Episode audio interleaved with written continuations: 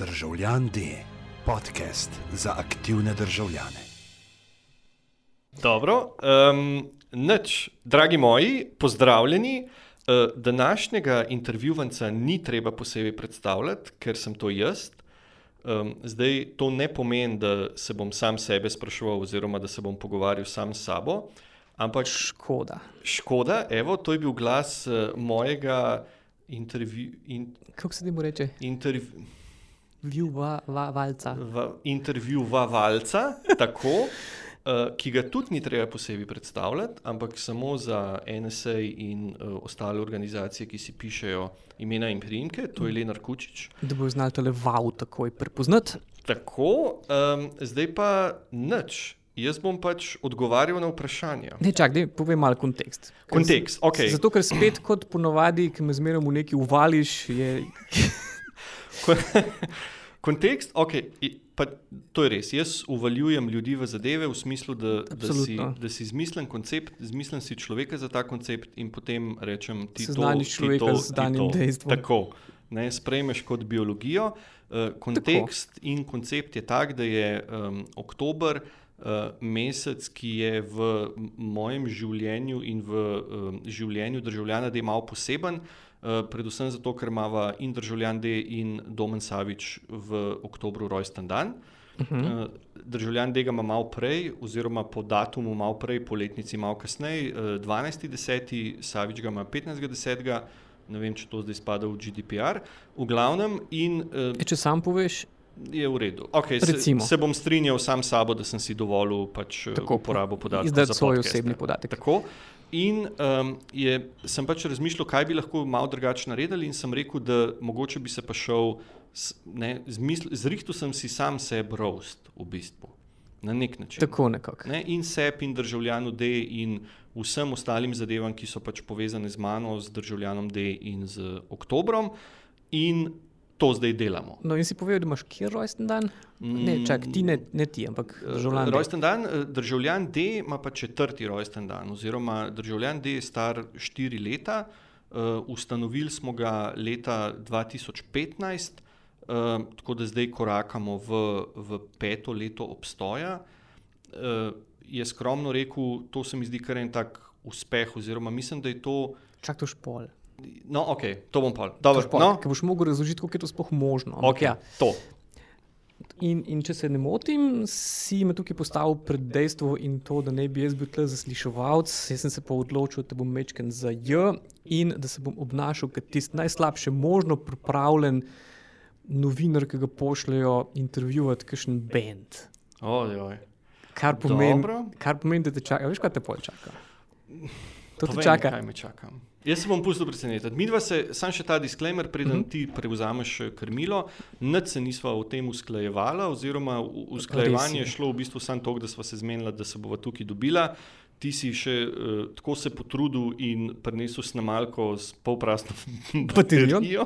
Marsovsko, ki kaže na našo hudo dejavnost v zadnjem času. ampak ja. Tako, tako da je tle malo še ta prešer, ampak evo, zdaj pa. To, da bova v bistvu govorila, dokler baterije ne zmanjka. Kar tudi ni slaba intervencija. To je zelo dober tempo, jaz mislim. Taka uredniška. E. No, in kot slabo pripravljen novinar, ki ga pošljejo intervjuvati, kakšen bend, da bom te prvi vprašal, kako ste dobili ime? Kako smo dobili ime? Pravi, upam, da se pogovarjamo o državljanu, da ne o Domnu. Domen ime je prišlo iz Josip Jurčič eh, novele. Veš, Um, ja, ko to prebereš, vidiš, da je bil Domen v bistvu človek, ki je v, v Slovenijo pripeljal Turke. Tako da no, ne, nezakonski sin, pa, pazi, nezakonski sin duhovnika in uh, duhovniške dekle, ki so ga potem outcastali in uh, tip je šel in rekel, ok, zdaj vas bom pa jaz nazaj in je pač v Slovenijo pripeljal Turke. Domen Savič. dobro, državljan D je pa dobil ime po. Državljan D je pa dobil ime v bistvu, ker smo, ali pa sem gruntov, kako bi si dal, mislim, kako bi dal ime firmi in ker sem dal prvi, svoji prvi firmi oziroma svojemu prvemu SP-ju ime 5 do 9 in se mi je takrat zdel to ful smešen, ker kao, a veš, 9 do 5 je delovnik, pa delaš tisto, kar moraš. Za SP-jevca. Za SP-jevca. Pa pa od 5 do 9 delaš tisto, kar hočeš. Aha, Ne, in, potem, in mi v službi delamo tisto, kar hočemo delati, in 5 do 9. Ob Mhm. 9 gremo pol pa spat. Državljan D je bil pa v bistvu tako, Pa se ne vem, čist dobro. Veliko je, jaz, jaz temu rečem, da je to nek ročakov test, da pač nič ne pove, ampak pove bolj o človeku, ki potem meni razlaga, kaj on misli, da pomeni državljan D.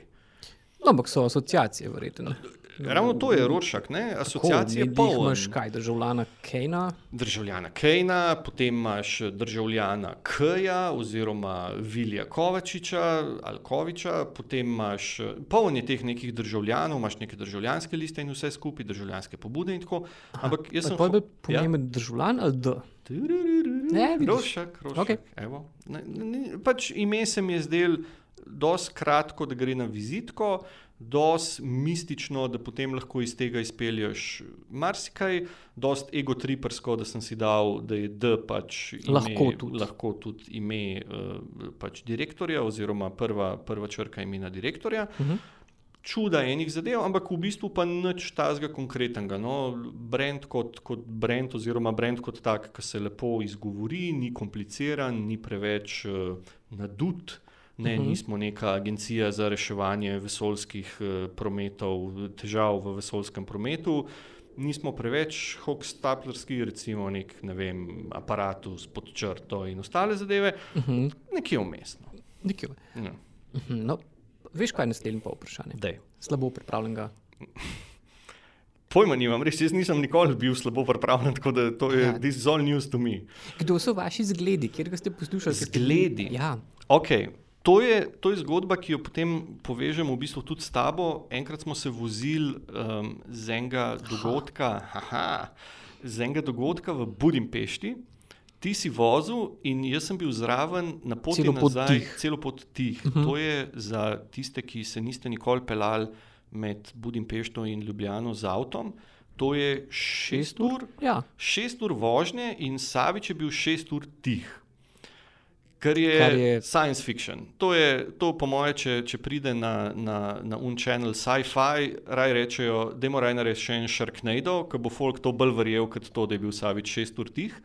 Ampak takrat sem bil tih ravno zaradi tega, ker smo bili ali pa ker smo bila v Budimpešti del nekega tega mednarodnega dogodka, ki so ga organizirali Share Foundation iz Srbije uh -huh. in so se tam dobivali, kaj če reč, digital fighteri iz. Iz te regije. regije ne? Se pravi, pravilo je bilo en pravnik, en aktivist in en novinar. Uh -huh. Ti si bil novinar, uh, Matija Šuklja je bil pravnik, jaz sem bil kao aktivist. In jaz sem na poti nazaj doživel eno tako res razsvetljenje. Razsvetljenje ali pa kognitivno disonanco v smislu, zakaj tega nimamo v Sloveniji, oziroma le iz kolikih držav, ki so po vseh BDP-jevskih pravilih bolj v nekem spolnem organu kot Slovenija to ima, mi pa tega nimamo. In še tudi dobro ima. No, to in tako, da, da ima neke zadeve, ki, ki delujejo, ki funkcionirajo, ki so, ki so krasne in v praksi in v teoriji, mi pa tega nimamo. In teh šest ur je bila, po moje, ta neka globoka introspekcija v smislu, da zakaj tega nimamo in kako lahko to naredimo. In potem je to je bil ta, ta prvi vzgib ali pa ta prvi um, potisk v to smer, da pač rabimo nekaj podobnega tudi v Sloveniji in potem ajde, da jemo probati. S tem mislim, da smo, nismo v podobnem momentu že takrat, ko smo šli s kotorja za nepodobne zgodbe. Lej, teh momentov je, se, te zadeve se v bistvu sestavljajo. Se, jaz ne verjamem, da se, da se nobena odločitev v življenju ne zgodi tako, da, se, da ti vem, gledaš televizijo, vidiš reklamo in rečeš, evo, odločitev sprejeta. Ampak se neki tensta in v bistvu so vse te zadeve, vse koncept je bil takrat, kako sem to doma razložil ženi oziroma vede žene. Vede ženi. Pač, da se ne bo nič drugače, sam pač temu, mislim, ne, bom, ne bova delala nič drugačnih stvari, kot jih že zdaj delala, sam temu bova dala en enoten brand oziroma eno enotno ime, uh -huh. pa pravno osebo, zato da bomo lahko to pač, delali. To delali. Um, tako da te zadeve so se sestavljale, zdaj, če greva nazaj, nazaj, nazaj. Spominjam se, bilo je leta 2000, bom rekel, štir, ko smo spet skupaj z Barbaro naredila ta projekt oziroma portal demokracija.js. Uja, to je bilo še. Ki je bil takrat ravno to. Včasih, ko je bila e-demokracija resna reč. Tako. Ne? In je, bil, pač, je bila ta zadeva, se je nadgrajevala, oziroma so bile to, recimo, da temu vaje v slogu. No? Uh -huh. uh, neke zadeve, ki so se potem tekom časa ali pa tekom, tekom let čistile, kristalizirale, formulirale. Nekak, ne, videl sem tudi stanje, recimo od e-demokracije, ki si do danes videl, sem stanje pač v slovenskem nevladnem sektorju, kako, kaj dela in kaj ne dela, in potem iz tega probo narediti nekaj, kar večino časa dela in čim manj časa ne dela. No, kaj recimo te je, če gremo vse še mečke nazaj, kaj te je najbolj Ne vem, pa se jaz sem drugačen, tudi kakšne podobne momente, ker je v novinarstvu podobno. Recimo, greš v, evo, spet v države, so, um, kjer je to precej bolj nevaren počet. Uh, sploh, recimo, kakšni naši kolegi iz regije, pa tole, ki imajo mm. tako res organiziran kriminal, politiko, mm. preplet organiziranega kriminala, tajnih služb in politike. Mm -hmm. Na kakšen način v veliko slabših pogojih delajo izredno zanimive projekte, jih znajo dosti dobro zbrendati, pa se težko reče, če imajo kaj več učinka, glede na to, da včasih imaš res tako občutek, da so še ne par, ne vem. Da imajo še veliko težje delo kot, kot tukaj pri nas, ampak te pa mečke navdihne prav ta ideja, da se to da početi. Sploh zaradi tega, ker dejansko vidiš, kaj se da narediti za eno tako dobro organizirano in ustrajno ekipo, ki se enostavno loti teh stvari, ki so še čist nenarejene. Jaz mislim, da je vsaj pri meni bilo tako, no, da bolj kot to, da da je bilo to odkrivanje nekega čist novega področja v smislu, da do, da do Budimpešte ali pa do Kotorja nisem vedel, da se kdorkoli na svetu ukvarja z digital rights oziroma z digitalnimi ne, ne pravicami. To, ja. Je bolj to, da ti, da ti fokusira oziroma da ti pritegne pozornost, da se teh zadev v, v neki regiji lotevajo ljudje na nek specifičen način. Ker recimo moj optis je bil, mm. da En problem, ki, ga, ki ga tukaj doskrat občutimo, je, da se ga lotevajo ljudje ali korporativno, kar pomeni, da so tako ali pa drugače vključeni v neke korporativne zgodbe, ali se jih pa lotevajo zaradi tega, ker lovijo evropski denar. Mm. In ki priješ enkrat v eno okolje, kjer pa to počnejo ljudje, ki nimajo ne evropskega mm. denarja, ne korporacij, mm. pa vidiš, koliko je tukaj prostora za mm. dejanski aktivizem. Ja, ampak ravno ta lovljenje evropskega denarja oziroma korporativizma, se mi zdi, da je en tak dost velik kamen, zakaj se v Sloveniji, pa to zdaj mogoče ne bi jamral na tak način, ampak je, so, so prakse pokazale, zakaj se v Sloveniji dela stvari na določen način in kako v bistvu ta način prejudicira rezultate. Mm. In, v bistvu, in, in se potem v bistvu ne, in se potem ljudje so nezadovoljni z rezultati, oziroma govorijo, da pač rezultati niso dobri, ampak se vsi fokusirajo v bistvu ravno na to, smo imeli prej debato ne, o posledicah in vzrokih, da, da se pač vsi preveč ukvarjajo z, vzro, z posledicami in premalo z vzroki. Pravi, projekti so, imajo slabe rezultate ali pa projekti so sami sebi namen. Ne, in, in to je katastrofa, e, treba je imeti nove projekte, ampak noben se pa ne vpraša, zakaj so projekti taki, oziroma e, noben se ne vpraša, ali je mogoče, da so projekti že tako nastavljeni, da, da pač nimajo rezultatov. Se pravi, da to ni vprašanje kvalitete izvajalca, e, problema pri izboru, ampak v bistvu že pri samem tekstu projekta, ki je v bistvu tak, da iz tega, mislim, iz ržene moke ne moreš narediti pšenične. No, kar vabi novo tako glasbeno vprašanje. A pa ste vi komercialni ali tako indi, pa to, da vas noben ne posluša?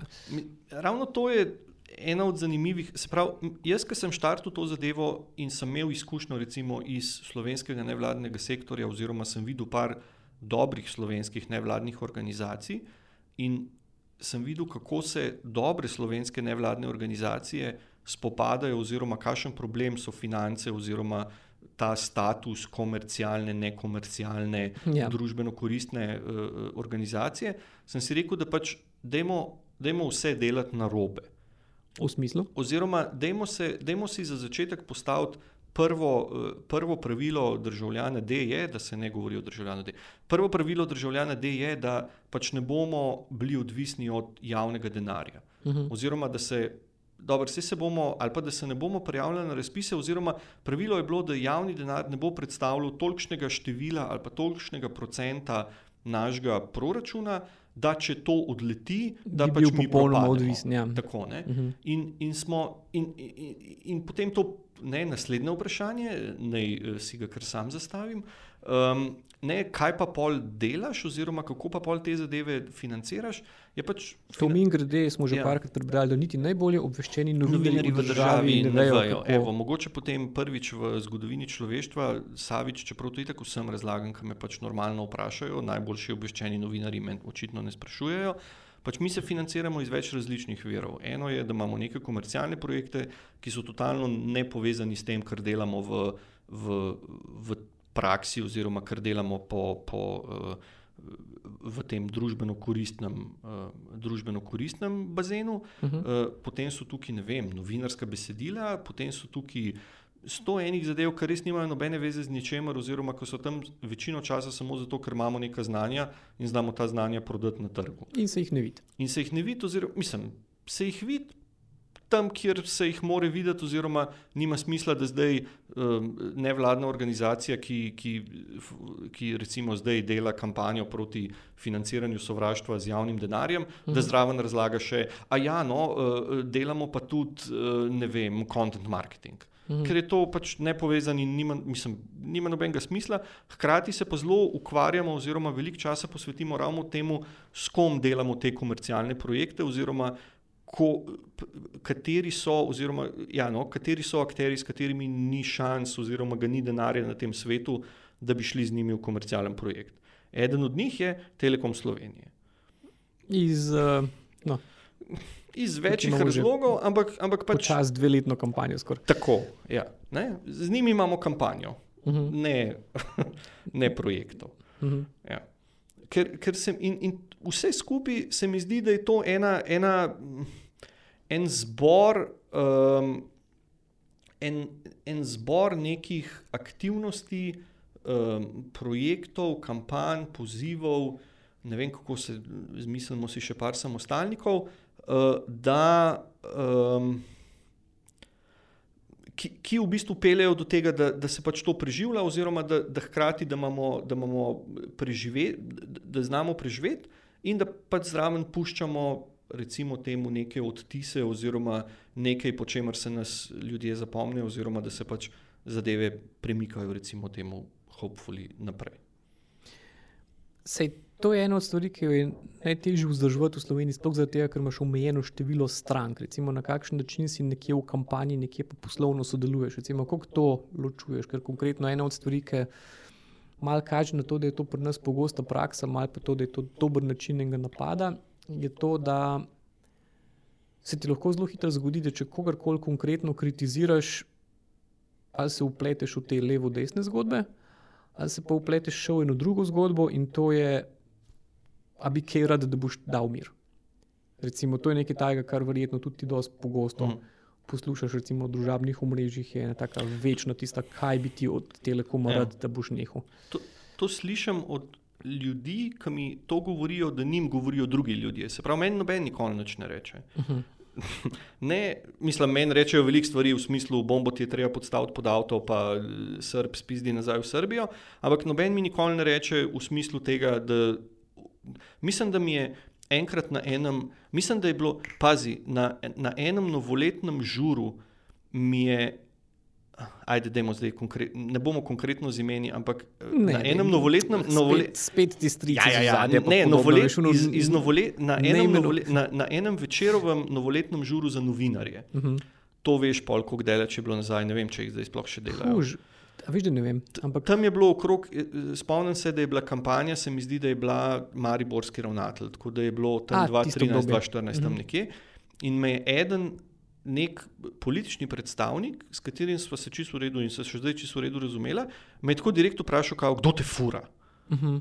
In jaz ko. A se ti hecaš? Mislim, tako, no, to, se, mislim, to se na tak način sprašuje. Kao, da vprašaš, kdo te fura, in ti pač razložiš, da mene pa teli, pa oni, pa tam, pa tam.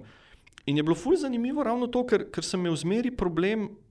Problem, no? Ker je bilo zmeri zanimivo gledati, kaj, kaj se ljudje o meni pogovarjajo, brez tega, da bi pač meni karkoli povedali ali pa me karkoli vprašali.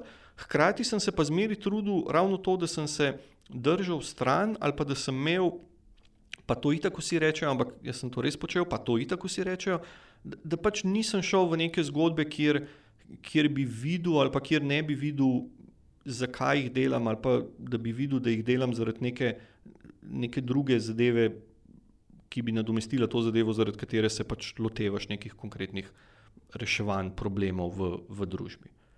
In se mi zdi, da je tako dosti naivno, dosti enostavno, pa dosti delujoče, ravno zaradi tega, ker pa na koncu nimaš te neke kompleksne enačbe, komu sem zdaj jaz kaj dolžen, pa komu moram zdaj kaj, eh, s kom sem skregan, pa kdo je zdaj na moji strani, pa s kom moram frnikulati, pa tako naprej.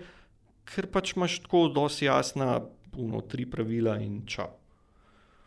In ne, to je pol zmeri vprašanje, ne? tudi doma me pol. Ne, ne smeš se tako kregati z vsemi, zato ker jih boš pa rabo, oziroma ker boš pa pač nekaj delal, pa jih tam ne bo, zato ker bodo rekli, da si kao skregan z njimi, oziroma da si kao do njih drugi. Pa zmeri rečem, pač si hopefully se ocenjuje spet naivno, totalno, kvaliteta dela, ne pa to, kdo nekaj naredi. Ja, čeprav Tukaj je spet glasbeno vprašanje. Ja. Če ne bi to preklinil v besedilih, bi te lahko vrtel povsod. To je pa naslednja stvar, ki je po moje. Ampak to je. Jaz nikoli ne preklinjam, tako bom rekel, jaz nikoli ne preklinjam tam, kjer se nekako pričakuje, da človek ne preklinja. To moraš priznati. Ko sem rekel, Mislim, par, čak, je razlika med tem, tistimi, ki poznamo tebe osebno, in tistimi, ki te poznamo ne. z družabnih omrežij. Okay, ampak, no, ampak imaš družabna omrežja in imaš vse ostalo. Imaš vse je programskega sveta, ja, ja. nikoli ja. nisem preklinjal. Imaš govore v parlamentu, nikoli nisem preklinjal. Imaš maile poslancem, vladi, nikjer. Edino, edino mesto, kjer preklinjam, je Twitter. pač Twitter. Pa še to zdaj, ko imam samo račun državljan D, ker sem ga mogel zaradi različnih pritiskov ukiniti svojega uh, privatnega, tam na državljan, državljan D ne preklinja. Uh mhm. -huh. no. da, ampak ravno to je, ne, to so to so pač neke fame, oziroma vse lahko, da, so, lahko, da imajo drugi ljudje isti problem. Lahko da, ima, lahko, da imajo moji uh, te oboževalci na desni, oziroma predstavniki desnice, isti problem z levico. Ne? Se pravi, da tudi levica v desnici govori, da skozi preklinjajo, pa oni preklinjajo sam tam, kjer. Ampak ravno to je, ne? to so pač neke zgodbe ali pa neke povesti, kjer imaš ti v bistvu potem. Se to ne, postane zgodba večja od človeka in to plava čist neki po svoje. Ne, in, in jaz nimam nobene veze s, tem, s to osebnostjo, oziroma s, tem, um, s, tem, uh, s to pozicijo, in to je to. No, ampak je pa to, po mojem, eden od pogostejših očitkov, da če, bi pač, če ne bi imel takih besedil, pa bi bil velik bolj spremljiv. A veš, kaj je problem pri teh uh, PC-13 besedilih? Problem je, da, da, da, jaz na, ne, da jaz na začetku imam ta besedila brez mm -hmm. preklinjanja pa jih noben ne sliši. Ja, ja. To so pa pač uh, pravila družabnih omrežij. Mislim, da je bilo pred kratkim raziskava zunaj, da, da če zadeve začiniš, ima to tako 15 do 50% več dosega, kot, kot če jih ne. Da je enostavno, da so ratela družabna omrežja tako neverjetno polarizirana, pa čustveno napumpana, da je enostavno z enim normalnim jezikom nikamor ne pride. Pa, pa ne samo to, ampak tudi to, je, uh, tudi to je problem, da tako, kot sem delal, recimo, ko sem bil še na dnevniku, pa smo delali analizo, oziroma takrat je imel Janez Drnovšek, pokojni Janez Drnovšek, website gibanje.org. Uh -huh. In tam smo potem mediji samo čakali, da je on nekaj objavil in smo to skopirali. Jaz mislim, da je tukaj vloga tega povezovanja spletnih vsebin ali pa vsebin komunikacije na spletu v povezavi z klasičnimi mediji. Jaz mislim, da je tle, je v bistvu, tle se zgodi ta magija. Uh -huh. Da mhm. dokler je samo na Twitterju, dokler je samo na Facebooku, dokler je samo ne vem kje. To v bistvu nima nobenega resnega, resnega vpliva. Uh mhm. -huh. Fino je, oziroma to tudi svetujem ostalim, ali pa se trudim pri sebi delati, da je to samo eden od korakov, oziroma da to čim prej pride v neke, lepo rečeno, etablirane medije, oziroma v neke kroge, kjer se potem s tem vprašanjem ukvarjajo drugi ljudje, ali pa kjer se s tem vprašanjem ali pa s temi vprašanji, ki jih zastavljaš na spletu, uh, um, ukvarja več različnih ljudi na različnih pozicijah. Kako ti tukaj pomagajo veščine iz prejšnjih življenj, ker vendarle si bil nekje tudi kopij in podobno, kar ja. znaš narediti in slogan in uh, soundbite in podobno, kako to uporabljaš načrtno. Mislim, Jaz bom rekel tako, da, da definitivno so mi te, mi, mi te zadeve prav pridajo, ampak to niso zadeve, ki bi se jih v prejšnjih življenjih naučil v smislu, da preden sem šel v oglaševanje, nisem imel pojma o tem in sem potem tam rekel prvi dan, ok, zdaj pa Amazon.com, how to write a good copy, ja. je spet knjig in potem to odudlaš. Ampak so bile te zadeve zmeri tam nekje. Pač mene so zmeri zabavala besedila, obračanje besed, eh, pisanje, teksti in so se te zadeve pač nekako zmeri so nekje ven prišle, ne glede na to, kaj sem delal. Se, se mi pa zdi, da definitivno to pomaga, oziroma da definitivno to, da znaš sformulirati to, kaj bi rad povedal, in potem to sformulirati še um, na, na nivo, oziroma na, v relaciji do publike, ki bi to rad povedal, to je tri četrt dela. Ampak, kot že rečeno, to se pri meni dogaja. Ne se, ni to zdaj uno, ki vidiš prvi draft, ne, ni v redu, ja, ja. drugi draft, ne, ni v redu, to je uno, pride pač pa ni A-B testinga. To, ra razen, ko imaš lapsus, ne? recimo takrat v parlamentu, pri akta sporozumu, ti si bil res lapsus. Ti, jaz nisem hotel v parlamentu reči, imam samo eno sporočilo, vlada mora pasti, ampak je ta vlada ostala odprej, tega, oziroma od kasneje, zaradi tega, ker sem potem razlagal, vlada je brez soglasja ljudstva podpisala nek sporazum, ki bla bla bla bla. bla. Tako ja, da res nisem hotel. Tam biti sem bil malo sokriv. Ja. No, s tistim katom. Ti si tak, ti si strici z zadja, tako da, ja, no, to. Evo, končno sem ga omenil. Evo, moč imeti enega. Uh, kaj so glavni, mislim, ena od reči, ki jih uh, tudi mi pri zdajšnjem modelu vidimo, je to, da takoj, ko se enkrat malo izpostaviš je to, da te začnejo ljudje gledati na pol, oziroma te hočejo skoraj nekako videti v okvirih nekje med superherojem in, in še čem. To je ena taka stvar, ki jo ti tudi doskrat kritiziraš, da se ustvari ena taka fama, da za karkoli spremeniti ali karkoli narediti, moraš imeti praktično super moči in da je to najboljši način, da pasiviziraš ljudi in da se enostavno ne spravijo v bistvu ničesar delati. Zdaj, uh, dobro, to je super moč v tem, da znaš biti neskončno nadležen. Uh, to, kdo včasih je že lažje uno popstiti, kot pa se s tabo bocka, to ful deluje. No? Ampak, uh, ampak, če gremo nazaj na super moči, zakaj je to narobe? Ki enostavno se mi zdi, da povsod, in v novinarjih, in v aktivistih, in v politikih, in povsod iščemo superheroje. Uh, Mislim, če hočeš zdaj ta FDV-jevski odgovor. Ne. Uh, mislim, ne, ampak to, eh, obstaja fraza, ki se mi zdi, da je FDV-jevska, pač ta družba spektakla, uh mhm. -huh. ne, kjer, kjer se vse. Sicer ni, to so situacionisti, okay, no, ja. evo, tako, še malo backgrounda, ampak na to tam sem jo jaz slišal največ. Debor. To. Ja. Finta se mi zdi v tem, da, da je. Da je to ratal kot že neko biološko dejstvo, da, da, da ljudje trznemo, pa na biološki osnovi, trznemo na nek spektakel, na neko histerijo, na neko zadevo, ki je tako kot preklinjanje, ne, ki je v bistvu totalen eksces oziroma totalna zadeva, ki je, ki je niti ne moreš sistematizirati. In moja, kri to, ne, in moja kritika, in to sem tudi takrat, ko smo se pelali iz Budimpešte, oziroma na enem, no, okay, na enem od kasnejših, ko sem imel to zadevo že malo skoncipirano, sem rekel, ne, da, da kako, da uno, pomagajte. Saviču s tem, da ga boste zafrknili in da bo pač ostal brez službe, oziroma da bo državljan D ostal brez službe, ker bomo vsi poštekali, da, tako kot sem takrat rekel za STA, da vsi bi mogli biti državljan D. Uh mhm. In zakaj pa to kritiziram? Je ravno zaradi tega, ker pač tako kot sem jaz samo človek in imam svoje napake in delam bedarije in delam velike bedarije in ni to zdaj v moji. Uh, osebnosti, oziroma v mojem DNK-ju, da sem pa zdaj tam uh, Petr Pavel in, in Domen Savič, nek svetnik, ampak da, je, da, da so te zadeve, pač, da, ne, kot se to spet sliši, intervju za ono, Helena Blagne, da sem tudi jaz sam človek. Ne, in, da, in da je nevarno to, da se zdaj name. Le, ali pa na vas, na podčrto, ali pa na kogarkoli drugega, lepijo neke, neke lastnosti ali pa neki, neki upi. Tudi pričakovanja. Pričakovanja, hvala, to besedo sem iskal, za stvari, ki so res.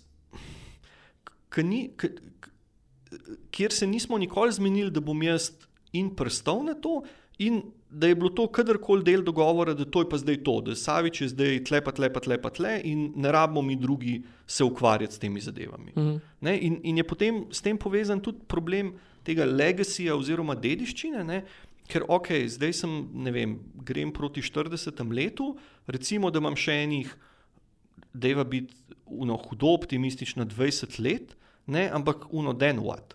Ne, in, in, bi, in bi rad, pa dobro, pa to ni zdaj plan za 20 let, ampak tako, da bi se ljudje res navadili, da so te zadeve, ki jih jaz delam, dostopne vsem, Mhm. da so pač vsi lahko tako tečni, kot jaz, zaradi tega, ker ti noben ne reče, mislim, ok, ti rečejo, ne bo tečen, ampak ti si lahko tečen, tudi če ti ljudje rečejo, da ne bo.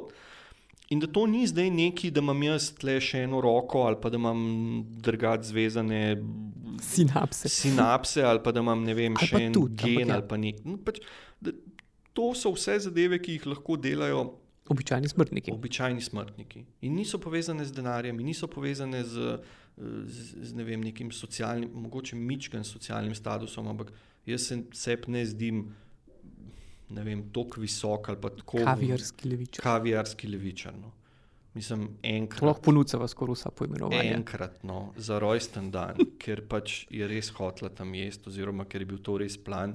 Ampak ravno to je, ne, tudi če bi, jaz si ne predstavljam, ko enkrat zapadeš v to hekanje javne podobe, oziroma rečeš, ok, zdaj bom pa iz svojega življenja izločil vse tisto, kar bi bilo potencialno mogoče škodljivo, jaz ne vem, kaj to pomeni. Mislim, Pa to tudi pomeni, kaj ostane. mislim, ampak tudi tako, čist, čist praktično, kaj zdaj to pomeni, da bom, ne vem, da bom klošar ali kaj. Da, Uno, da prideš v neko, v neko sceno, kjer ti noben ne more nič očitati, zato ker si tako, kot kjer je bil že ta svetnik, ki je dal vse. Uh, ne, poj pa dobro. Poj pa, do, pa, pa kao ne morete mi nič zdaj več reči. Pa še mm. takrat bi lahko rekel, lej, ne, neki bi si tam izmislil. Ravno to je ta, ta diskurs tega diskutiranja oziroma tega u- u- ugotavljanja, kako zdaj izoblikovati podobo glede na vse kritike, ki te obdajajo. Jaz mislim, da to nikoli ne prideš, nikoli ne prideš na zeleno vejo. No, Ampak to je stvar, veš, ki, je zanimiva. Recimo, Kot opazovalec, eno stvar, ki jo zmeraj vidim, ali pa ki jo tudi doskrat slišim, pač zaradi tega, ker se pač poznamo, ne pa ki je vse en tako omenjen mehurček teh, ki se ukvarjamo s tem temam. Tisto, ja, pa sej Savič govorite prave stvari, sam pa pa trupiče, kako, pa zakaj, pa na kakšen način, pa vse. Ampak ne, da je pusto zdaj ta, kako pa zakaj, ampak kar je manj v redu, je to, da ti res govoriš prave stvari. Velikrat. In kaj bi recimo ti izpostavil kot en tvoj fokus ali pa kompas, ki te tukaj vodi, da recimo vidiš te stvari, ki poratijo te prave stvari. Ker recimo ta, ta ideja, veš, s financiranjem sovraštva je nekaj, kar ima v velikih okoljih vse več resnih debat, tudi v Ameriki, tudi povsod. Pač to, da se korporacije resno ukvarjajo s tem, ups, zaradi tega, ker smo bili na avtopilotu, ker nam je bilo vse en, ker nam je bilo ne vem, koga so se pa res pojavljale razno razne. Mislim, smo pa dejansko res financirali stvari, v katere ne verjamemo, ne Mm. kot korporacije, ne kot posamezniki. Ampak so. Nek, mislim, se je tukaj tudi velikega zanikanja, pa nam rekel, da je tukaj en dober način reševanja stvari. Mhm. Ampak vseeno ima se taka pripravljenost na debato, da pa s tem neki morda ni ok, pa da ni to mogoče odpraviti samo s tem, tako pač je, pa nič ne moramo, pa ne vem kaj, ampak so se vseeno dogajale določene stvari. Medtem, ko pri nas se mi pa zdi, da imaš ti doskrat tako hecno logo, sem mislim, var, že nekaj časa iščem, s katerim literarnim likom bi te primerjal, ampak tisto, veš, ta ideja, da poveš, le, mislim, državno podjetje za državni denar financira nekaj, kar je in ustavno, in vse skupaj, za čimer ne bi stala država sporno. Pa vsi nekje tako, ali pa dosti ljudi nekje intimno reče, da se imaš prav, ampak ko je pa enkrat treba začeti razmišljati o tem, je to treba obsoditi, je to možno dati na sodišče, je to možno dati na sejo uprave in se odločiti, ali je treba kaj narediti z oglaševanjem, pa vse se pa nekje neha. Pa jaz mislim, da Zakaj je tako težko, pa, zak- mislim, vem, zakaj um, si še zmeraj v neki čudni poziciji, če opozarjaš na stvari, ki se zdijo očitne? Mislim, jaz mislim, da, da je to zaradi tega, ker vsaka država deluje na podlagi nekih dajmo reči, nenapisanih zakonitosti. In v vsaki državi imaš določene zadeve urejene s konsenzom, čeprav se potem na tem konsenzu gradijo tudi uh, koalicije in opozicije, oziroma pač uh, ljudje, ki si ideološko nasprotujejo. Uh -huh. Ampak to, kar mene zanima, oziroma temu se medijsko, se mi zdi v, v politiki reče, novi obrazi, uh -huh. da, da pač. Ne vem, da pač pogledaš zadeve, ki so res na. na niti ni treba biti zelo, recimo, ravno to financiranje sovraštva ali pa tudi druge zadeve. Niti treba biti zelo izobražen ali pa zelo podkovan v neki zelo specifični uh, temi, da bi videl, da določene zadeve res niso ok. Mm. In, in potem je ravno to, da bolj ko je naivno vprašanje, kar je zmeri zabavno, bolj ko je naivno vprašanje in bolj ko pričakuješ, da, se, da so se pa za tako naivna vprašanja pa ljudje malo pripravili, bolj vidiš, da jih v bistvu mogoče res ta naivnost ali pa ta preprostost najbolj spodnese, zaradi tega, ker gre tako globoko ali pa tako v poden te aksiomatičnosti, da potem, ja, ja, ja, o tem se pa ne pogovarjamo. Še zlasti stroka. No, ima s tem težave. Dobro, stroka v Sloveniji, konkretno na oglaševalskem, to sem pa tudi videl iz večjih različnih kotov, ima več problemov kot samo ta aksiomatičnost, oziroma je, je problem pri stroki tudi ta, da se. Mislim, a veš, da je tako, kot recimo imaš, tako, recimo imaš zdaj 500 znanstvenikov, noben ne ve, kako jim je ime, ki uh, govorijo, da podnebnih sprememb oziroma da globalnega segrevanja ni. Mm. Ne, in potem je stroka, ki bi mogla biti nek monolit, je v bistvu tako razbita kot politika, oziroma ima vsaka politika na speed dialu pet. Strokovnjakov, ki potem nekaj razlagajo. Uh mhm. -huh. Kar je pa pri tem problem, in to se spet vračamo na ta problem, diskurs Uber ali, je pa ravno v tem, da se, da se pri tem spodjeda, da pač bi človek mislil, da potem stroka ne obstaja, kar ni res. Ne? Vsaka panoga ima svojo stroko in vsaka, pan, vsaka stroka ima svoje axiome, ki se mogoče spremenjajo, ko potem nekdo dobi Nobelovo nagrado za nekaj novega. Ampak v, v večini primerov se stroka tako na področju globalnega segrevanja, kot na področju oglaševanja strinja okrog, dolo, okrog večine zadev, in je vse ostalo pač mešanje megle.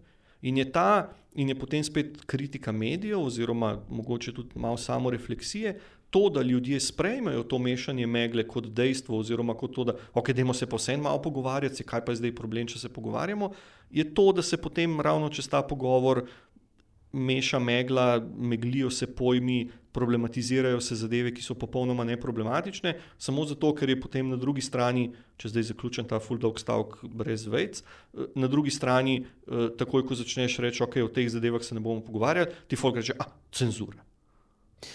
Mislim, ljudje upletajo z velikimi pojmi, ampak ja. ena stvar, ki je pa tukaj, po mojem, kar pomembna, je pa to, veš, kje recimo ti. Kar je seveda vprašanje za vsako aktivistično dejavnost. Veš, mm. Po eni strani vemo, da je problem, če se zmeraj sklicujemo na sistem. Veš. Kar pomeni, ko je enkrat rečemo, sistem je narobe, sistem je treba spremeniti. Vemo, da to ni čist res, zaradi tega, ker povsod imaš tudi konkretne ljudi, posameznike in institucije, uh mhm. -huh. ki zgolj, če bereš zakone ali pa njihove lastne statute, bi določene stvari morali početi, pa uh -huh. jih mhm. ne. Kar pomeni, uh -huh. zmeraj se da ta velik sistem nekako konkretizirati včasih tudi do ravni konkretnega posameznika, ki je ali pa ni odreagiral uh mhm. -huh. v skladu z vlastnimi pravili. Uh mhm. -huh.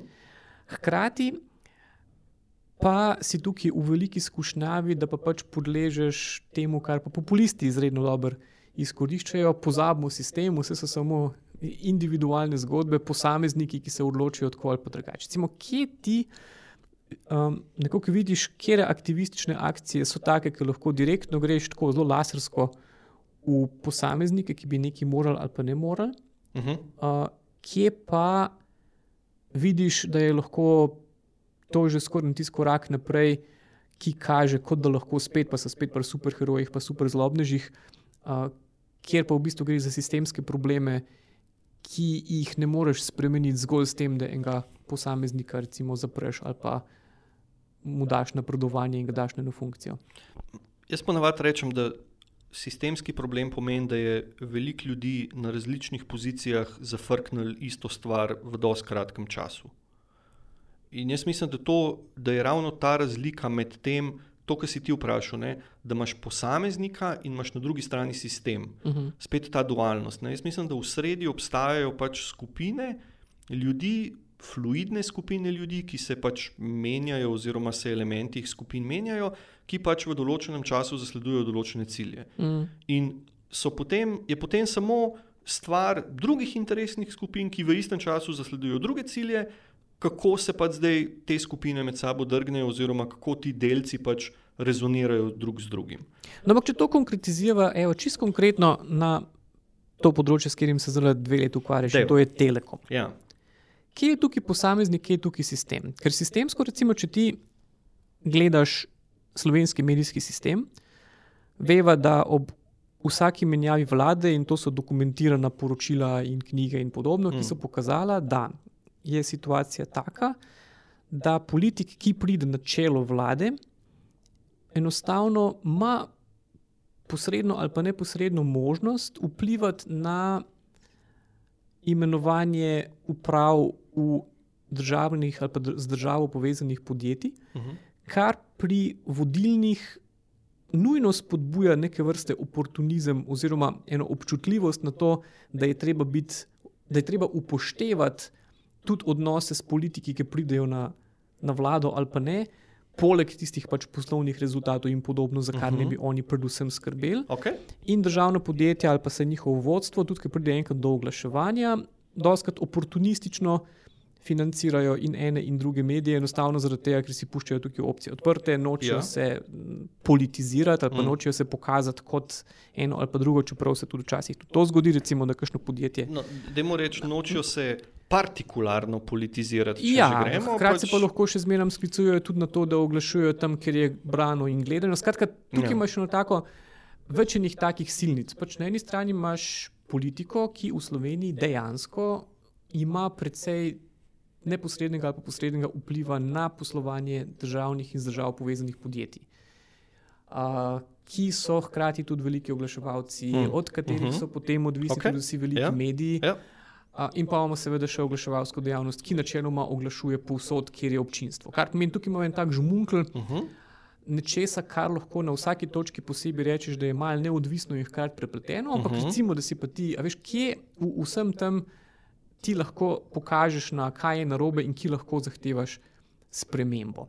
Mislim, je, v v toliko kompleksnih ja, stvarih. Jaz mislim, da, da tle je spet teh 50 odtenkov, oziroma da to ni samo ali to delajo ali pa tega ne počnejo, ampak da se pač od primera do primera, oziroma da se, da se pač na konkretnih primerih podjetja ali pa javnost lahko vpraša, ali je to še normalno, oziroma kje so zdaj te meje normalnosti. Mm. In, in jaz mislim, da to ni tako zahtevno, ker je teh primerov, oziroma ker je teh, recimo, konkretno pri oglaševanju, eh, ker je teh odločitev ali pa teh različnih medijskih eh, izpostav relativno malo, mm -hmm. hkrati so pa tudi te povezave med medijskimi izpostavami, politiki, strankami in ostalimi deležniki v tem procesu relativno jasne, oziroma to ni zdaj, uh, da greš ti zdaj mapirati človeški genom. In, in je spet ta zadeva problematična, oziroma je, je diskurs okrog teh zadev problematičen, ker, ker, za, ker se izgublja ta prostor debate ali pa ta prostor teh 50 odtenkov različne, različnih, mislim, iste barve in se toče samo v dva ekstrema. Mm, in, ampak to je usiljena delitev. Ta delitev je, mislim, usiljena ravno zaradi tega, ker takoj, ko ti rečeš, ok, pa dajmo se, dajmo zdaj zanalizirati, oziroma dajmo res pogledati dejansko na stanju, kaj se dogaja, oziroma dajmo pogledati prakso, uh -huh. ne, in iz prakse narediti teorijo, vidiš, da, pač, da ta delitev pade. Uh -huh. ne, in, in je podobno, kot recimo, če zdaj gledaš vem, informacijsko družbo in, in ideale v informacijski družbi, je pač zadeva ista. Ne. Takoj, ko nehaš, ko, ko rečeš, ok, dogajajo se dobre in slabe stvari, dajmo zdaj od primera do primera, od uh, interesne skupine do interesne skupine, od javnosti do javnosti pogledati, kaj pa zdaj je problem, pa kaj zdaj ni problem. Vidiš, da so pač dobri fanti, slabi fanti, slabi fanti, dobri fanti in da, so, da je od situacije različen in da se treba ukvarjati z vsako situacijo, ki je dovolj velika, in to je recimo odgovor nazaj na, mo, na tvoje vprašanje, kako delam selekcijo, ki je situacije, ki so dovolj velike, da vplivajo na ljudi, ki s temi situacijami, oziroma ki načeloma niso upleteni v te interesne skupine, Uh -huh. oziroma ki niso del tega, tega sistema. Se pravi, če si ti del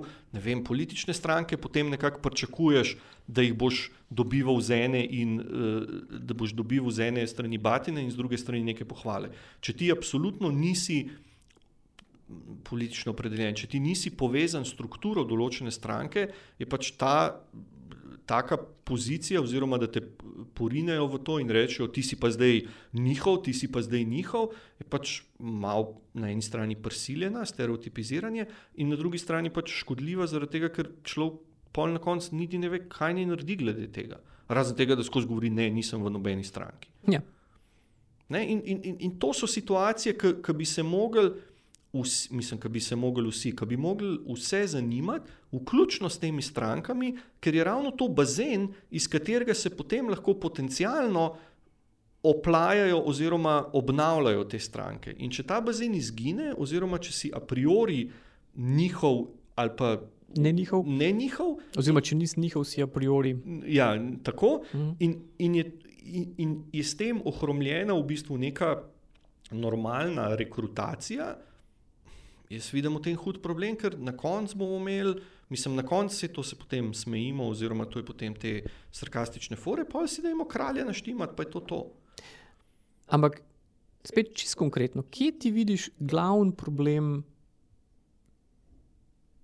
telekoma? Telekom ima veliko problemov. Ne, mislim, v čistem, v čist tej konkretni zgodbi. V veš, oglaševanju. Pač, tako. Mislim, jaz vidim konkreten, konkreten problem Telekoma, da, da si ljudje, ki ga vodijo, oziroma da si, da si cela struktura ali ne upa pogledati v ogledalo, ali si pa laže, kaj v tem ogledalu vidi.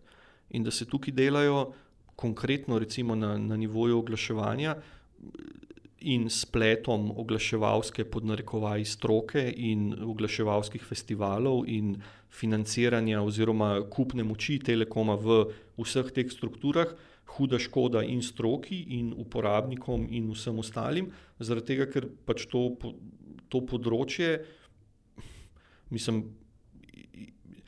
to področje nekako atrofira, zaradi tega, ker ga pač držijo v, v klinču trije, štirje močni. Tri, štiri močne interesne skupine, močna podjetja, ki s financiranjem dosegajo, da so določene zadeve skozi na tapeti, določenih zadev pa pač ni. Mm. In da še na ključje, ali pa v primeru telekoma informacijske tehnologije, da bo s nastopom četrte uh, industrijske revolucije, boh pomaga, Ste že peta. a pete, no, da bodo te problemi še večji, ker bodo imela ta podjetja zaradi svoje pozicije na trgu še toliko večji vpliv na vedno večje sisteme ali pa na vedno več sistemov v, v družbi. Ja, zato, ker dodajemo še podatkovno ekonomijo, Tako. Pa avtomatizirano odločanje in vse te Tako, stvari, ki ja. dejansko imajo ogromno vpliva na. Ne? In zdaj si, in zdaj si predstavljaj, da, da, da če Telekom v enem letu ne zna eh, odgovoriti, oziroma ne zna razrešiti problema financiranja mačarske propagande, uh -huh. kako bo to izgledalo čez pet, deset let, ko bo Telekom eden od glavnih ponudnikov pametnih mest in bo imel kable, oziroma bo imel sisteme preklopljene na. Eh, Te uh, neke javno, javno dostopne uh, javno dostopne sisteme, ne vem, razsvetljave cest, eh, avtobusov, eh, interneta po luftu in tako naprej. Domov. Domov. Ja. No, to je pa naslednja stvar. A, zaradi, a smo zaradi te izredne oskosti na mrzkešnih področjih tudi veliko bolj slepi na te velike teme? Ker ena od reči, ki me tako preseneča, je, ko sem lani delal za Algorithm Watch, uh Mhm. -huh. to poročilo o avtomatizaciji družbe, me je po svojem se malo presenetilo, malo pa ne presenetilo, kako malo se na tem področju pri nas dogaja, ampak predvsem kako malo se na tem področju pri nas debatira. Recimo, zakaj misliš, da je pa je možno tudi zaradi teh izredno samozadostnih in samo sebi opravka temami, um, enostavno ne vidimo, kaj se pa dogaja tako zunaj, ali pa da so to ne take reči, ki so. Vem, Tako bi rekel, vem, plimovanje oceana, veš, ki te pač doseže en bistveno več fenomen, na katerega nimaš tukaj direktno vpliva, ampak hkrati pa tudi nisi čist nemočen, pa ne moreš kaj narediti. Recimo, ker se mi zdi, da pri tem, kar državljan do dela, sta nekako dva ekstrema. Tako, Imáš en par takih kampanj, po katerih si znan in iz katerih vse nekako izhaja, na drugi strani imaš pa kupenih takih manjših projektov, ki so manj osebno ali pa tudi sicer mnogo bolj zanimivi, uh -huh. kot recimo to etika algoritmov, etični IT in uh -huh. podobno, ki so res velike teme. Uh -huh. Kaj imaš pa tako deset ljudi, ki nas to zanima. In se pridemo mehko podružiti, pa, mm. pa moramo biti srečati tunga in najzga, ki ga propeleš. Mm. Po drugi strani, to pač niso teme, zaradi katerih bi te cel desen del medijskega spektra izpostavil. Mm. Ali pa kjerkoli medijskega spektra. Zakaj? Mislim, spet, tleh po moje, tako ali ne. ne? Ena, zadeva je, pred, ena zadeva je zagotovo znanje, oziroma recimo temu poznavanje problema. V smislu, da recimo, če zdaj imamo to bo objavljeno 15. oktober, 21. novembra imamo, imamo um, dogodek o face recognition. In ko sem jaz to planiral, mislim, da je bilo tam enkrat spomladi, pred poletjem, definitivno, sem si rekel, ajde, dajmo za konec leta pa nekaj tako totalno futurističnega, nekaj tako, neko teorijo. Tako ne bi zdaj, ker zdaj imamo recimo oktober, bomo imeli ne, to mačare, pa financiranje sovraštva, pa medijsko pismenost. To so neke zadeve, ki so teoretsko zelo dobro opredeljene, ki, ki imamo zdaj v bistvu ravno zaradi te diskusije gor in dol probleme, ker ne vemo več, kaj so aksiomi. Dajmo na koncu nek futurizem, tako nek tak lep, ne, kako se bomo lepo. In, in se, Jaz bi rekel, sedanjost. No, tako. No. In, in, se, in, se zdaj, in se zdaj bojim, da pač danes to snemamo 10. oktober. Jaz se zdaj bojim, da bo, da bo ko bo prišel 21. november, da, da, da bo prepozen že, da to sploh ne, da ne bo futurizem, ne da ne bo sedanjost, ampak se bomo pogovarjali že o potopljenih Titanikih. Uh mhm. -huh. ne, ne o tem, da bi bilo enkrat mogoče imeti fino ladjo, ki bi zmogla v, v enem šusu priti čez Atlantik. Uh mhm. -huh. Tako da se mi zdi, da ena zadeva je, je pač ta. Um, Mislim, pomankanje nekega, nekega znanja, ali pa niti ne znanja, pomankanje različnih pogledov na isto problematiko, ki izhaja iz tega, da so znanja vedno bolj specializirana in da se ljudje, ki se ukvarjajo s tehniko, ne ukvarjajo z družboslovjem, in ljudje, ki se in ukvarjajo z ja. družboslovjem, ne ukvarjajo s tehniko. Potem je drug problem, ki ga tle vidim, je to, da se, da se v Sloveniji, sploh o IT-ju, pač ne, vem, ne znamo pogovarjati, oziroma da manjka tega družbenega elementa ne vem, na zadnje debate, ki smo jih imeli na to temo, da so se in da rečem, geeki in družboslovci ali pa teki in družboslovci dobivali, so bili v kiberpipi, ne vem, 15 let nazaj. Ja.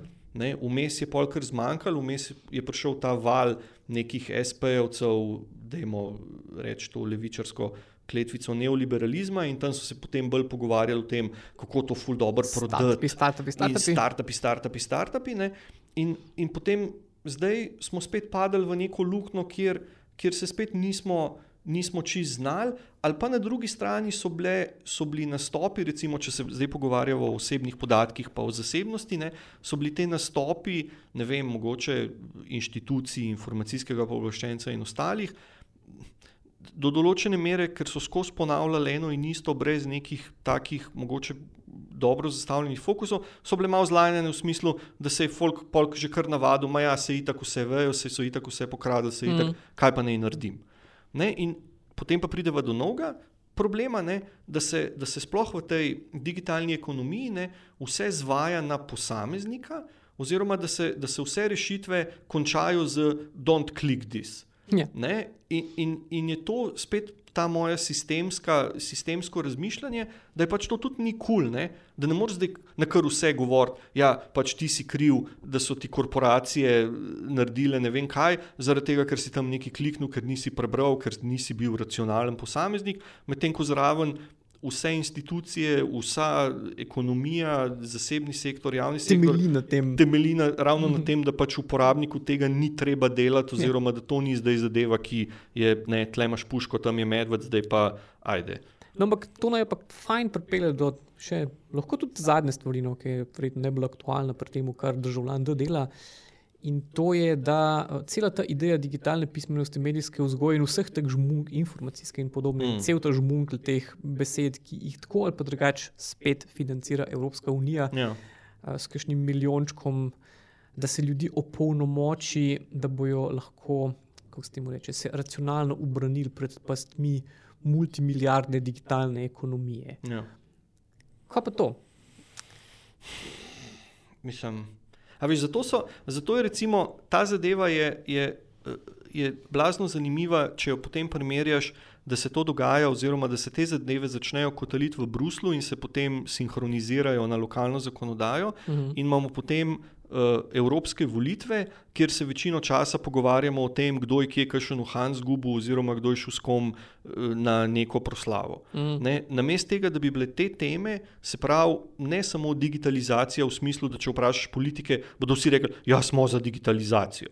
Ja, ne, smisl, ne, mm. Noben je. Tako, ne, da je in vprašanje napačno, ne, mm. in odgovor preveč pavšalen. Se pravi, digitalizacija sama po sebi ne pomeni nič. Mislim, digitalizacijo v Sloveniji danes, v letu 2019, še zmeraj jemljemo tako, kot smo jo imeli, ne vem, leta 1900, kjer smo se pogovarjali o digitalizaciji na kilo računalnikov, pa na meter kabla. Ne, in se potem, potem na mestu tega, da bi se novinari, pa ti to veš, zato ker smo v Sloveniji mogoče trije novinari, ki se znajo o tem resno pogovarjati, je problem v tem, da se potem pavšalni pošaljna vprašanja, pošaljni odgovori. Mm. Potem je pa največji z tega aktivističnega ali pa z tega nevladnega področja ravno to problem. Ne? Kdo bo financiral, oziroma kje bodo nevladne organizacije dobivale denar, da se bodo s tem ukvarjale, mm -hmm. kje bodo. Uh, kje bodo um, Um, uh, na kakšen način bodo nevladne organizacije vplivali na sprejemanje zakonodaje, če imaš na drugi strani lobiste oziroma močne industrije, ki pač uh, Ne, se, se spomnim, pri avtorski zakonodaji smo se smejali, pa da imamo nekaj te kampanje delati, zberemo te, ta milijon evrov, kupimo si te europoslance, pa imamo problem rešen. Pač, da imamo delati tako, kot oni delajo. Mm. Ne, in, in potem še na koncu ta problem, če, če se zdaj pogovarjamo o informacijski družbi v Evropski uniji in integraciji oziroma implementaciji evropske zakonodaje v, v lokalne uh, okvire, je problem teh 365 krat dva dni, se pravi dveh let ko mora država narediti implementacijo, in v tem času vsi pozabijo, kaj smo mi takrat leta 2015, 2016, 2017 upili, potem so pa leta 2019, 2020 vsi presenečeni, odkje pa zdaj te, odkje pa zdaj zero rating paketi, odkje pa zdaj omejevanje, odkje pa zdaj to, odkje pa zdaj to. Ne? In je. In je tako splet nekih teh problemov, ki v bistvu kaže na to, da se, da se namesto tega, da bi se z denarjem financiralo projekte, ki bi imeli res nekaj povedati, se delajo projekti zato, da se pač ugodi financerju, oziroma da se tam podpiše na nek papir, oziroma da, da, da pač dobiš denar in rečeš, da si nekaj delal, čeprav tega.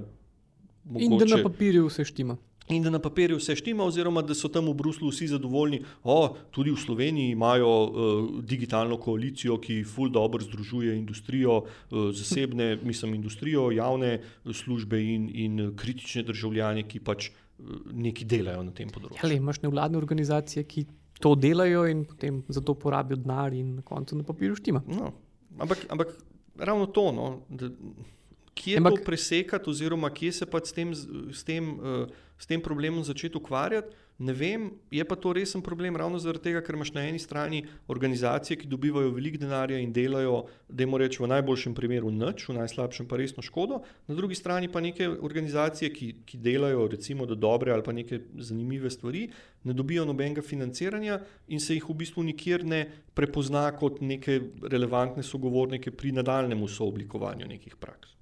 Ja, en del problema je tudi v tem, ker eno od reči sploh po digitalni pismenosti, se mi zdi tako, fino je pred malo zgodovino, ne vem, sploh recimo ameriškega tega slavnega borca za pravice potrošnikov Ralfa Neiderja in zgodovino mm. recimo tega varnostnega pasu. Veš, ki bi trajal 50 let, preden so proizvajalci avtomobilov bili pripravljeni sploh.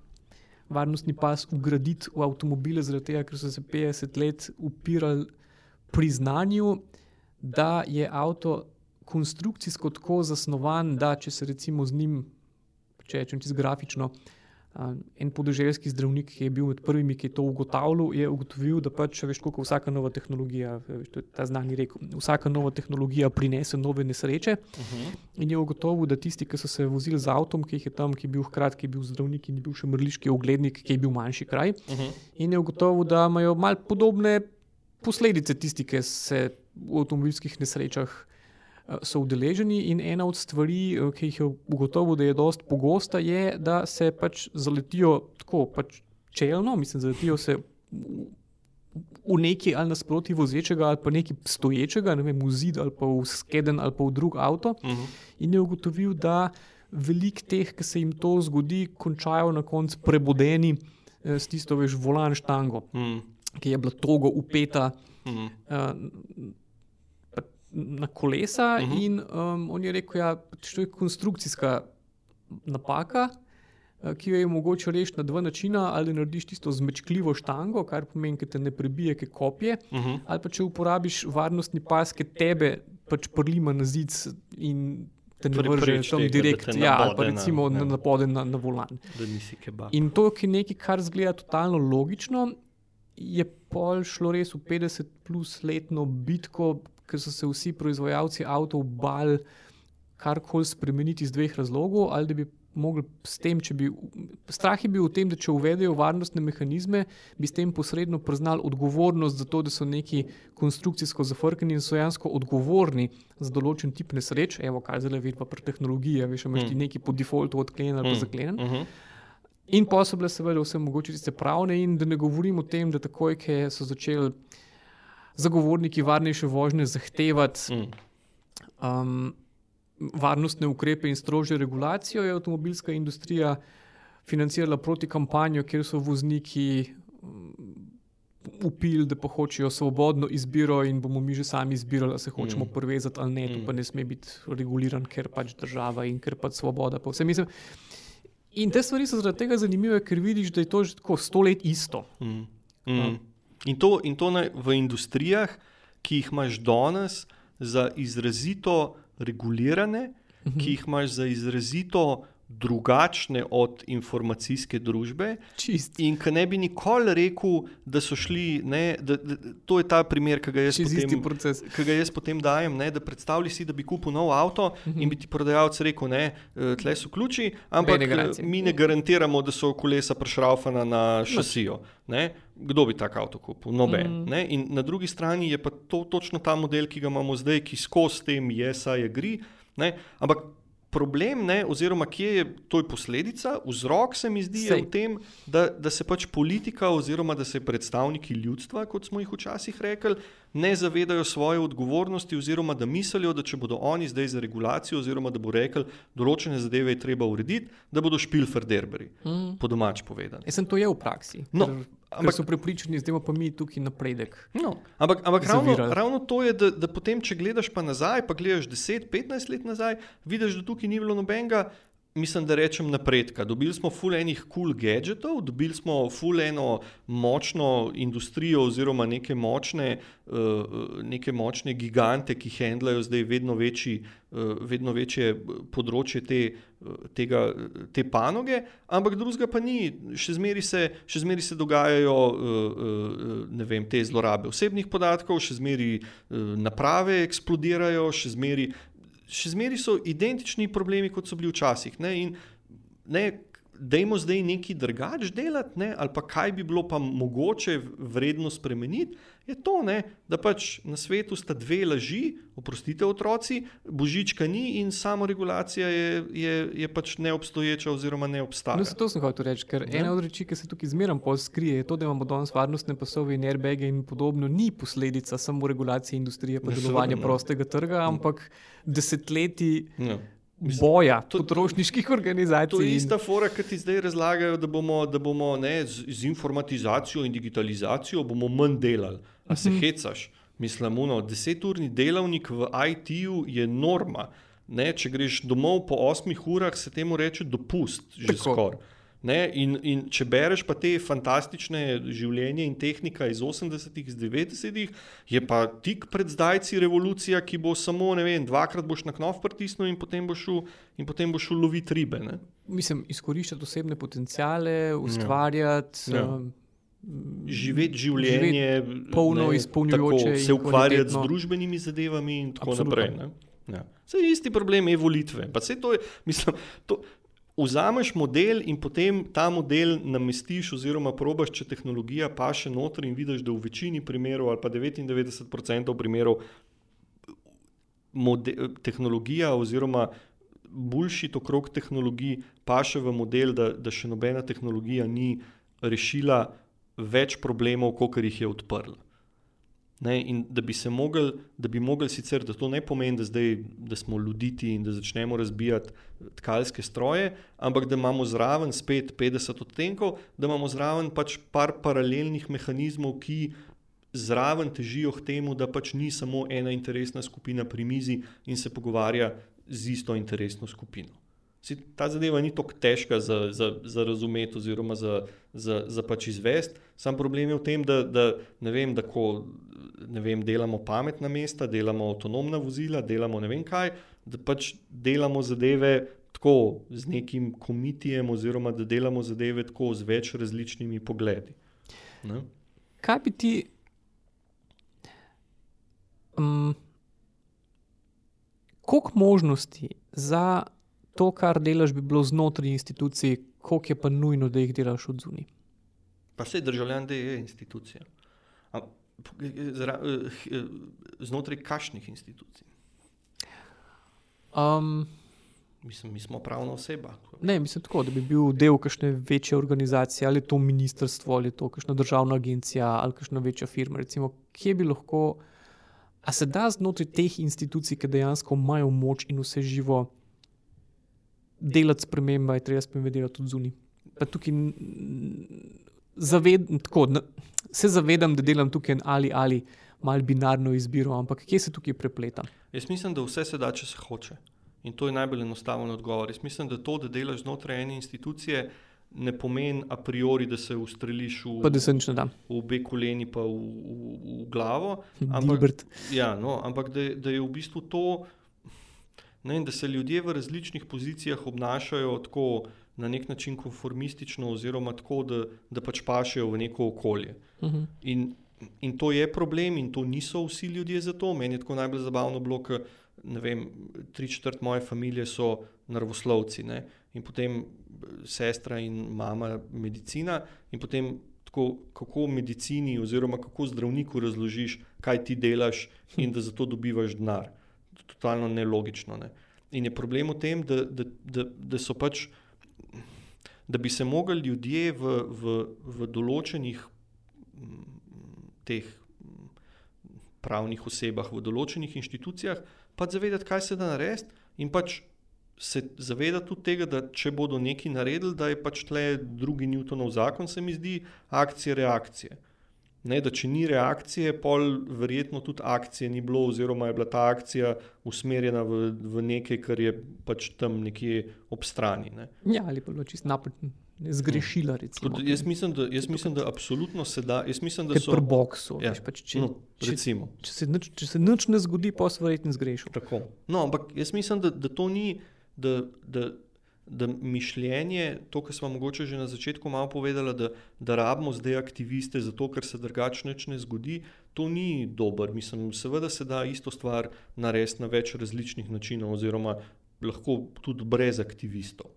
Ne, pa, ali pa mogoče aktiviste rabiš, mogoče res v nekih ekstremno, ekstremno, ekstremno redkih situacijah, ne pa da so kar pravilo ker bi mogel za te stvari že normalno delujoč sistem. Pa si za to ga imamo, mislim, zakaj, pa, zakaj, pa, mislim, zakaj se pa pol, pa pa dajmo, pa pa dajmo, si to je ta cesarjeva nova oblačila, pa pa dajmo napisati, pač ni sistema, tle imate puške, tam so medvedi, ajde gremo. Problem solved. Sam da ni tega nekje vmes, da, da, da, mislim, da, se, da hodimo okrog s puškami in hkrati govorimo, sej ni medvedov, te puške imate zdaj samo zato, ker kao lepo zgledajo z vašimi čevlji ali nekaj. Ne? Za konec dve muzički vprašanji. Deva. Kjer komad ne rajš špilaš? Okay.